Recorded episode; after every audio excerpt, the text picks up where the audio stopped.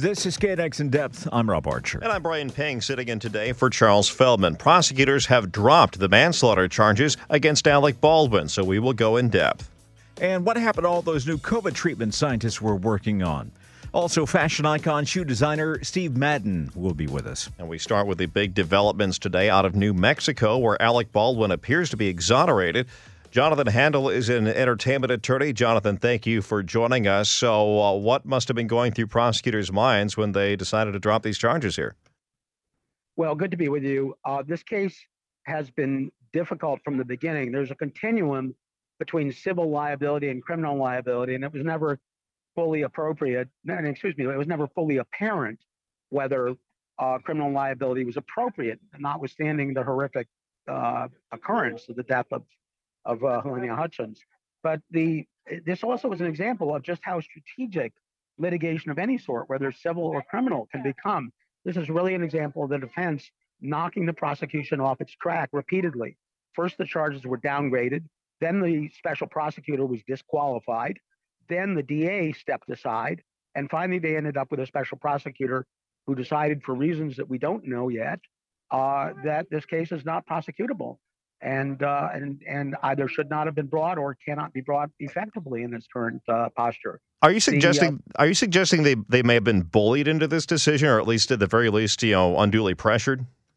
I'm not. I'm. I don't know that they've been bullied exactly. Exactly, but they certainly were were pressured. But look, every every uh, criminal case, and certainly every high profile criminal case, is a matter of pressure in both directions. I mean, the prosecution brings the pressure that the defendant uh, you know, if found guilty, is going to be, you know, is going to be fined or imprisoned.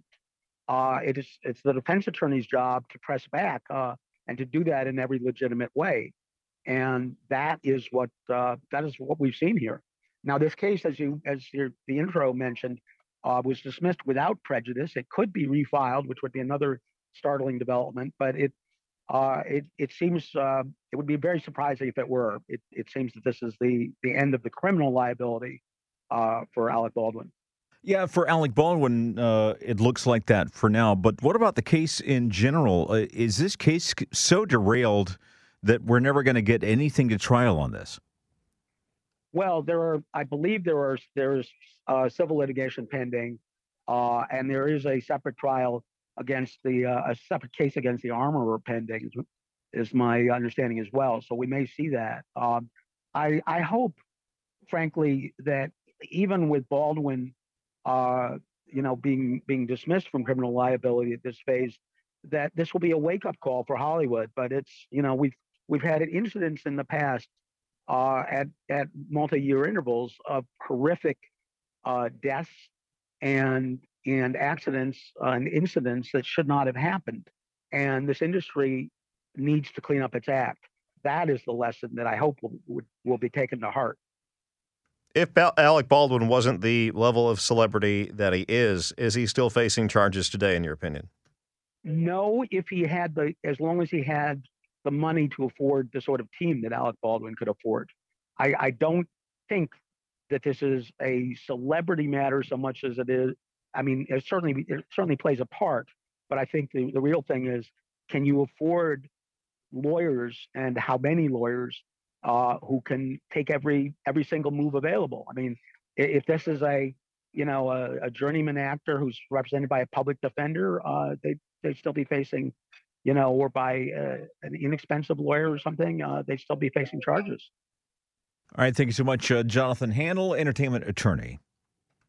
Coming up in just a few minutes on In Depth, when did transgender people become such popular targets for conservative politicians?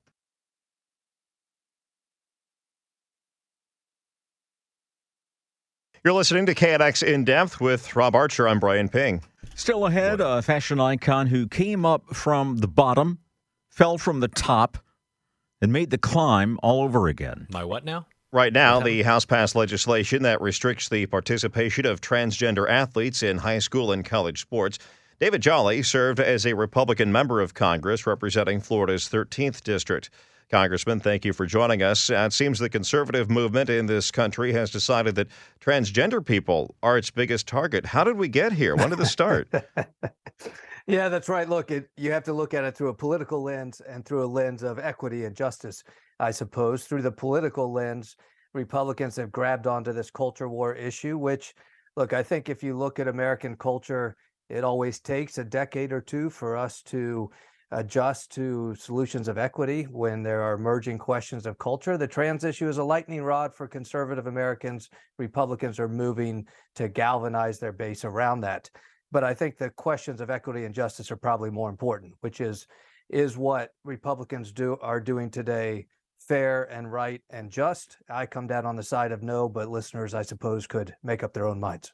It does feel like a very old game. I'm old enough to That's right. remember when it was quote welfare queens unquote who were the uh, target du jour, and then it was uh, gay people, and then uh, today That's it's it's the transgender people, and some of it seems, I mean, to me, uh, maybe I'm an outlier, but it seems irrational to me. And then the uh, thing that kind of struck me is uh, after one of our recent mass shootings, of which there are many, uh, suddenly it was, quote, transgender ideology, unquote, that was leading Yeah. to mass shootings, which I just could not wrap my head around. Uh, is it getting more and more irrational, or is this just yet another episode in an old game? Yeah, you know, what is irrational to some is hateful to others, but I suppose to some it makes sense, right? What Congress did today specifically addresses trans athletes in sports to say if your recognized gender at birth was male, you may not participate in female sports at a federally funded institution. I think a lot of people probably support that today. Clearly, it got a a party line vote of Republicans. I think what Republicans, perhaps I would make the case they're acting in bad faith on, is these are tough cultural issues where we should be trying to reach for equity and justice. And what does that look like? You know, I received a call from a grandfather of a trans high schooler who had experienced their own suicidal ideations. They were under treatment from a doctor. The parents were supervising their care. And this kid was now in a really good place and is about to be valedictorian of the school. But some of the state legislation that's moving through our states, including Florida, would throw the doctor in jail for prescribing those medicines and take the kid from their parents if their parents allowed it to happen. I'm not sure that's moving us forward to the country we can be. I think that's trying to hold us back. And I, that's the bad faith I see from Republicans today. Yeah, I think a big flashpoint here, as you mentioned, is the uh, children, underage uh, kids who want to, you know, seek right. that care because you know that they, they feel that that is their their true selves. And from the other side of the aisle, there they want to prevent that from happening. Y- yes, you're you're not a consenting adult, but at the same time, it is your life. So, do you see because of that, it- the will on their side is going to be stronger than the will to oppose them, and this could be a losing issue on the Republican side? Yeah, you know, everybody in this fight seems to be fighting for parents' rights, right? Republicans are saying, hey, schools shouldn't teach uh, transgenderism, and parents of transgender kids are saying, I'm a parent, let me make the decision without the state's intervention. What I think I know, and this goes back to our conversation earlier on issues of race, on LGBT issues, and other issues around people's singular identity, it can't actually be stopped. And this is part of a culture growing to embrace equity among all our fellow Americans. And so, whatever the politics of today are, I promise you, my my conviction, the culture of trans Americans will ultimately emerge with equity. The question is, what are the hurdles before they get there? And we're seeing one today in the Republicans in Congress. All right, let's uh, let's kind of bring the focus in a little bit and talk about the actual uh, legislation that probably does not have a chance of passing, but it's there. This idea is out there. People are talking about it. This uh, banning the participation of transgender athletes in high school and college sports. There was concern here that you know you're born male, you've got the body of a male, even though you transition to female. Uh, it's not fair for you to uh, to uh, compete against women who are. I think the uh, intimation here is that women are weaker and not as strong. Therefore, the man is being unfair.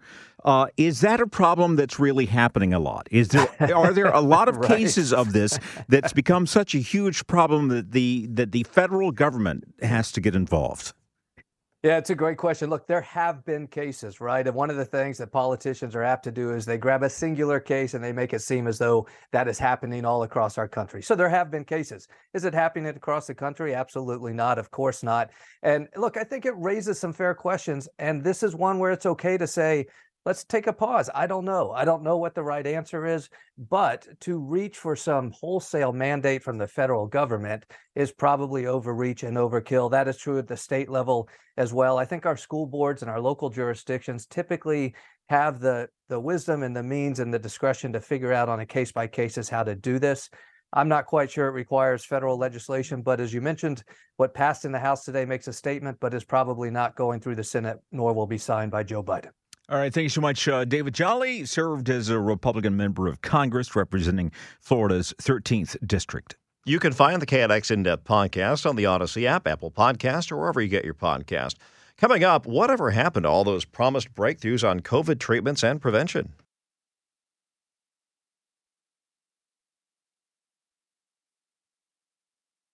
You're listening to KNX In Depth with Brian Ping. I'm Rob Archer. Steve Madden was on top of the fashion industry with a beloved shoe line with billions in sales until a stock trading scandal brought him down. Madden joins us on In Depth to discuss his rise back to the top. Well, as we got into the uh, height of the pandemic, we were developing vaccines, developing treatments, and we were promised that a whole bunch of new stuff was on the horizon. We were uh, told about possible uh, inhalers that would uh, treat uh, COVID, uh, treatments for long COVID, but some of those have not quite materialized. Dr. Gregory Poland is director of the Vaccine Research Group at the Mayo Clinic. Thank you for joining us. Nice to be with you. So uh, I remember hearing about uh, an inhaler that was going to be uh, a way of delivering the vaccine. What what happened to that? What happened to some of these other promises that researchers were making about uh, treatments and uh, and new ways to deliver vaccines? Well, they they in fact are progressing, and there's some early evidence that they are of benefit and may very well work. But it's a long development pathway, absent something like Operation Warp Speed. But uh, I think in the future, we're going to see nasal vaccines, maybe inhaled vaccines, oral pill vaccines, and possibly so called patch or through the skin vaccines. Are you suggesting the solution here to uh, quicken the pace here is more government funding? You know, it said the words absent Operation Warp Speed. Do we need another version of that? We really do. I mean, you know, since uh, when the world was on fire, so to speak, I think about $18 billion were put on the table to incentivize drug companies and others to leave behind what they were doing and focus their attentions on this. The recently announced Project Next Gen vaccine has about 5 billion, which is nowhere near enough that you need to develop that many different vaccines. Of note, though, is that yesterday the FDA said that the monovalent vaccines are no longer authorized in the US, only the bivalent vaccines. So that's the one that was uh, reformulated to uh, protect against some of the variants, right? Correct. It's the BA4 5 uh, vaccine. You mentioned uh, the possibility of through the skin uh, vaccine delivery systems uh, and, and, possibly treatment systems as well. So that's kind of like you were saying, like a nicotine patch, right? Exactly. The, what's called transdermal uh, approaches. And the reason to do this is we think that uh, vaccine acceptance will be higher. And the other thing is it helps to develop mucosal immunity, that is, immunity in the mouth and the nose, which is the entryway for the SARS CoV 2 virus. We uh, had a story this week saying that uh, people in at risk groups, the elderly, are approved for a second dose of the current booster, but that booster is tailed to Omicron, BA4, BA5, which, as I understand, is not even in circulation anymore. So, uh, what even is the use here? Is it a matter of just throwing something against the wall and seeing what sticks at this point? Well, one is it is the best that we have, but the second thing is it does offer some level of protection, imperfect against XBB and the variants that are circulating. Right now, uh, the XBB and its variants are 90 some percent of all the cases that are occurring in the US. And when you look at what kind of uh, effectiveness, well, if you're uh, an otherwise healthy adult, about 50% effective in preventing uh, getting so sick that you need to go to an urgent care or an emergency department. About 60 plus percent effectiveness in preventing hospitalization.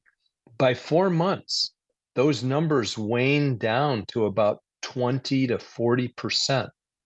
So these are even if we had a perfectly matched vaccine, what's apparent is that there's fairly rapid waning of the antibody and the ability to protect against infection. The ability to protect against disease is much higher. Talk about some of the advancements being made in treatments. If you get COVID, uh, you want to keep it from getting worse. Uh, helpfully, the vaccines uh, kind of keep it from turning into a severe case, as you were talking about there. But uh, what about other treatments? We've got Paxlovid, but uh, is there anything else on the horizon that's being developed that would be an effective treatment? If you get sick with it, you can get over it really fast if you take this pill. Yeah, this is an area that's badly needed. I mean, my patients who are immunocompromised, for example, they they still have to live as if it was the beginning of the pandemic. So we do have three antivirals: Paxlovid, Molnupiravir, and Remdesivir. The latter one requires IV administration. There's some tiny new bits of evidence that there may be some variants that will develop resistance against Paxlovid. That's really early, needs to be confirmed. But the point remains we need research dollars flowing into the development of new antivirals and new monoclonal antibodies. We don't have a single monoclonal antibody right now on the market to prevent uh, COVID 19. All right. Thank you so much. Uh, Dr. Gregory Poland, Director of the Vaccine Research Group at the Mayo Clinic. Chances are you've probably bought a pair or somebody you know has bought a pair of his shoes at one point in your lifetime. Steve Madden joins us next on In Depth.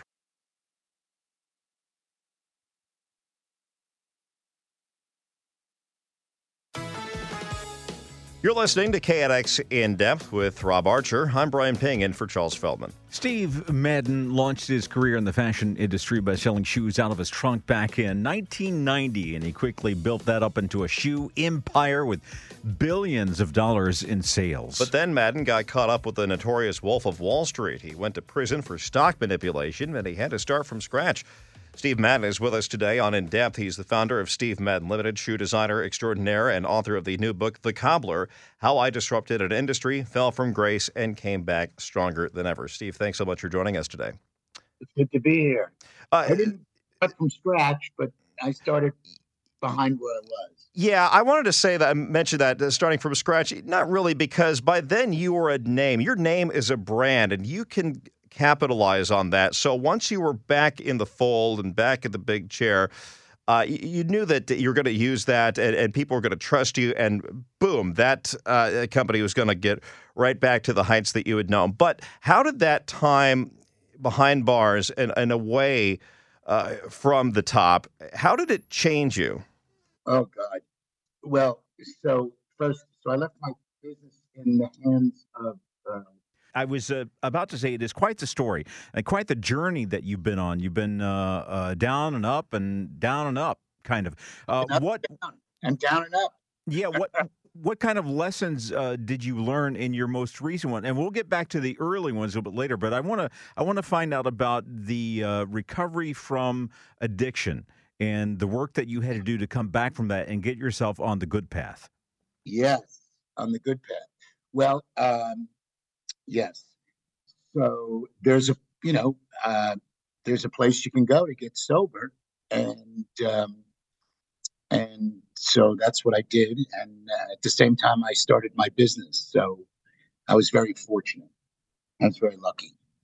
But I, I always say, like, I wrote the book, you know, hoping to reach somebody who is struggling to let them know that it doesn't have to be that way. You can get sober and you can live a very productive life. And and uh, I've been so lucky like that.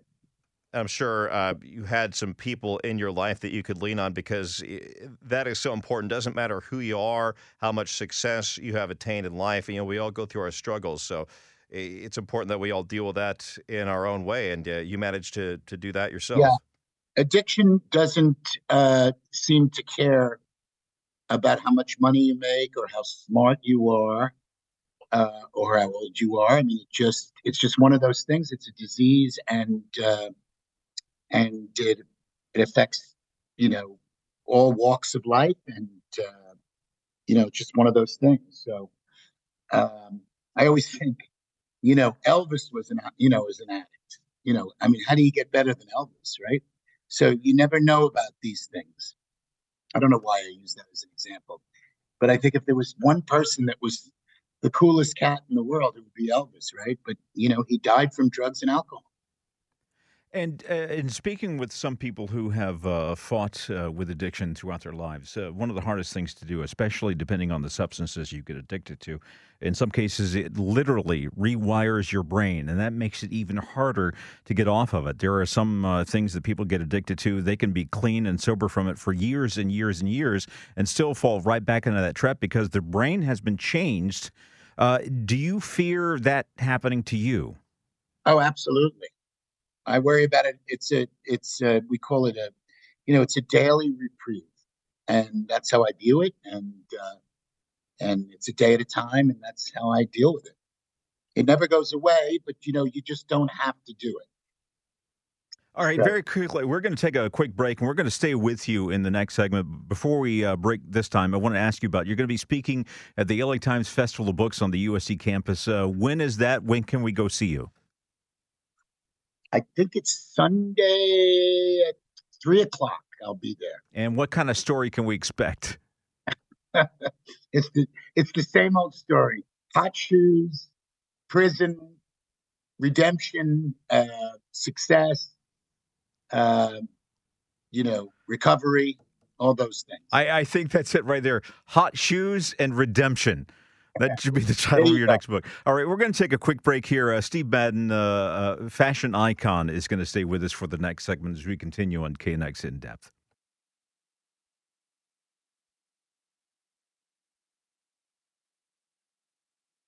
You're listening to KNX In Depth. I'm Rob Archer along with Brian Ping. We're back with fashion icon Me. Steve Madden telling us the story of his journey of redemption and fighting addiction.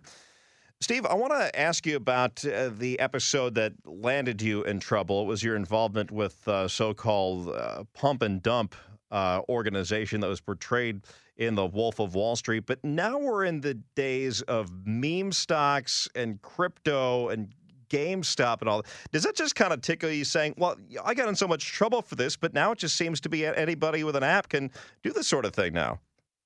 Um, well, it was a little bit more naked when uh, when we did it, and uh, there are a lot of. Uh, I think there, everybody's allowed to buy and sell stocks. I, I think the way we did it was uh, was illegal, and uh, so it's not the same. No. I don't think it's the same. And and what did you learn from that as you came out of that? You you had to re uh, more or less rebuild your company again uh, when you got out. I think it was what was it 2005, and uh, now you've got uh, you've got a huge brand again. Uh, are there lessons that you learned about how you accomplished this remarkable comeback? Yeah, you know uh, I was fearful and I took shortcuts and I realized that I had talent and I don't need to do that now. And also, money is not everything. And I thought that, you know, I thought that uh, it's easy to say that, but you know, uh, you know, money's just not everything, and money can't buy you happiness. And uh, and so, accomplishments can buy you happiness, and success is a lot of different things, and it's great to make money. Don't get me wrong, and I I love doing it, but it's it's not the only thing. There's other things. So I guess that's the lesson. Steve, I always sort of knew it, but I didn't really know it until it was too late. All right, so, Steve, you can't keep true talent down for long, and you know, it's just inevitable that even through your rough patches, if you were still doing what made you great, you'd be great again. But let's go back to the beginning. You talk about disrupting the uh, shoe industry. What was the secret sauce there? A lot of hard work for sure, but what gave you the edge? Well, you know, I had a little factory. And so everybody was in sort of China and Brazil. And so what I would do is, well, one of the things that I would do is I would make the shoes locally in Brooklyn. And I would, and we had like a test and react model. So we would get the vote from the customer, uh, kind of like a hot record, you know, like a, or, you know, um, you know, you test it out with the consumer. And if it works, then you, then you mass produce it. And that's sort of what I did. And people weren't doing that. That's one thing. But that, that's the one thing that comes to mind. I was always surprised that people didn't do it. And and, And, uh, surprising uh, thing about shoes too, because that's that's kind of a product that you make that everybody has to have, uh, like clothes in a way. Everybody's going to wear clothes. Uh, everybody's going to have shoes. Is was that part of the thinking behind of of uh, of of doing it with shoes? Well, I was always in the shoe business. I worked in a shoe store as a teenager. So that's what I knew. so that was my expertise. So I was always going to be in the shoe business. And so I had a kind of a knack for making sort of styles that girls liked, that women liked. And, uh, and so that was it. That's what I did. And my wife is a huge fan of your shoes. She was excited when? I told her we were going to be talking to Steve Madden. She got excited, and uh, she's a big fan of your shoes. Oh, that's great. Yeah, we're still making shoes all the time, man. And, uh, we're, we're still at it and we're still doing the same things that made us successful. You- And you it doesn't matter how big you get, you got to stick to the same sort of principles that made us successful. And that's what we do. Yeah, you talked about uh, you know working in a shoe shop uh, growing up, and that was a much different experience than a lot of people who buy shoes now. Just a couple clicks of a mouse, something uh, shows up at your door. Maybe they fit, maybe it, they don't. And in the beginning, it was a, a much more intimate uh, process because you know a lot, a lot of times you're actually slipping the shoe on on somebody's foot, and Gotta show a somebody- personal you gotta show somebody your foot. to make sure that uh, it, that it fit well. Has it lost kind of some of its soul? The shoe, no pun intended. Uh, the in the, uh, the the whole the whole business the way it is now. I don't think so. I think it's great. I think buying online is great. Look, I come from stores, so I love the whole vibe of, of watching a woman try it on and going in front of the mirror. But things change, you know, things change. And, you know, we went from the, you know, uh, the CD to, to, you know, to the disc and to, and now we're streaming music and uh, everything changes. And I, I, uh, I love. I meant DVD. I meant to say DVD. we went from. I remember when we played DVDs, everybody was saying, "Oh, it sounds so great," you know. It was, "Oh, it's so amazing." And now we're streaming, and same with shoes. They they we sell so many shoes online, and it seems to be okay, you know. Well, there, there you go. If you can sell them online, you you got it made. Hey, uh, I want to go back to uh, your connection to the movie uh, The Wolf of Wall Street. Uh, you were in, in, uh, kind of involved in, in what that movie was about. But about the movie itself, uh, what did you think of the person who who kind of portrayed you in that film? He had great hair, you know, much better, much better hair than me. I uh, I really enjoyed the movie. I was I was frightened to death of it. You know, I did, I only worked with them reluctantly because you know they're going to make a movie about a bad part of my life, and I thought this is terrible. But they convinced me to help them, and I did.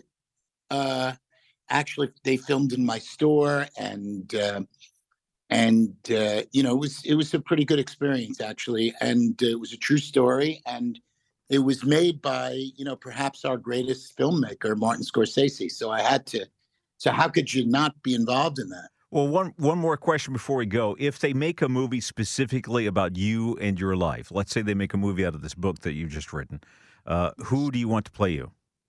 so that's so funny.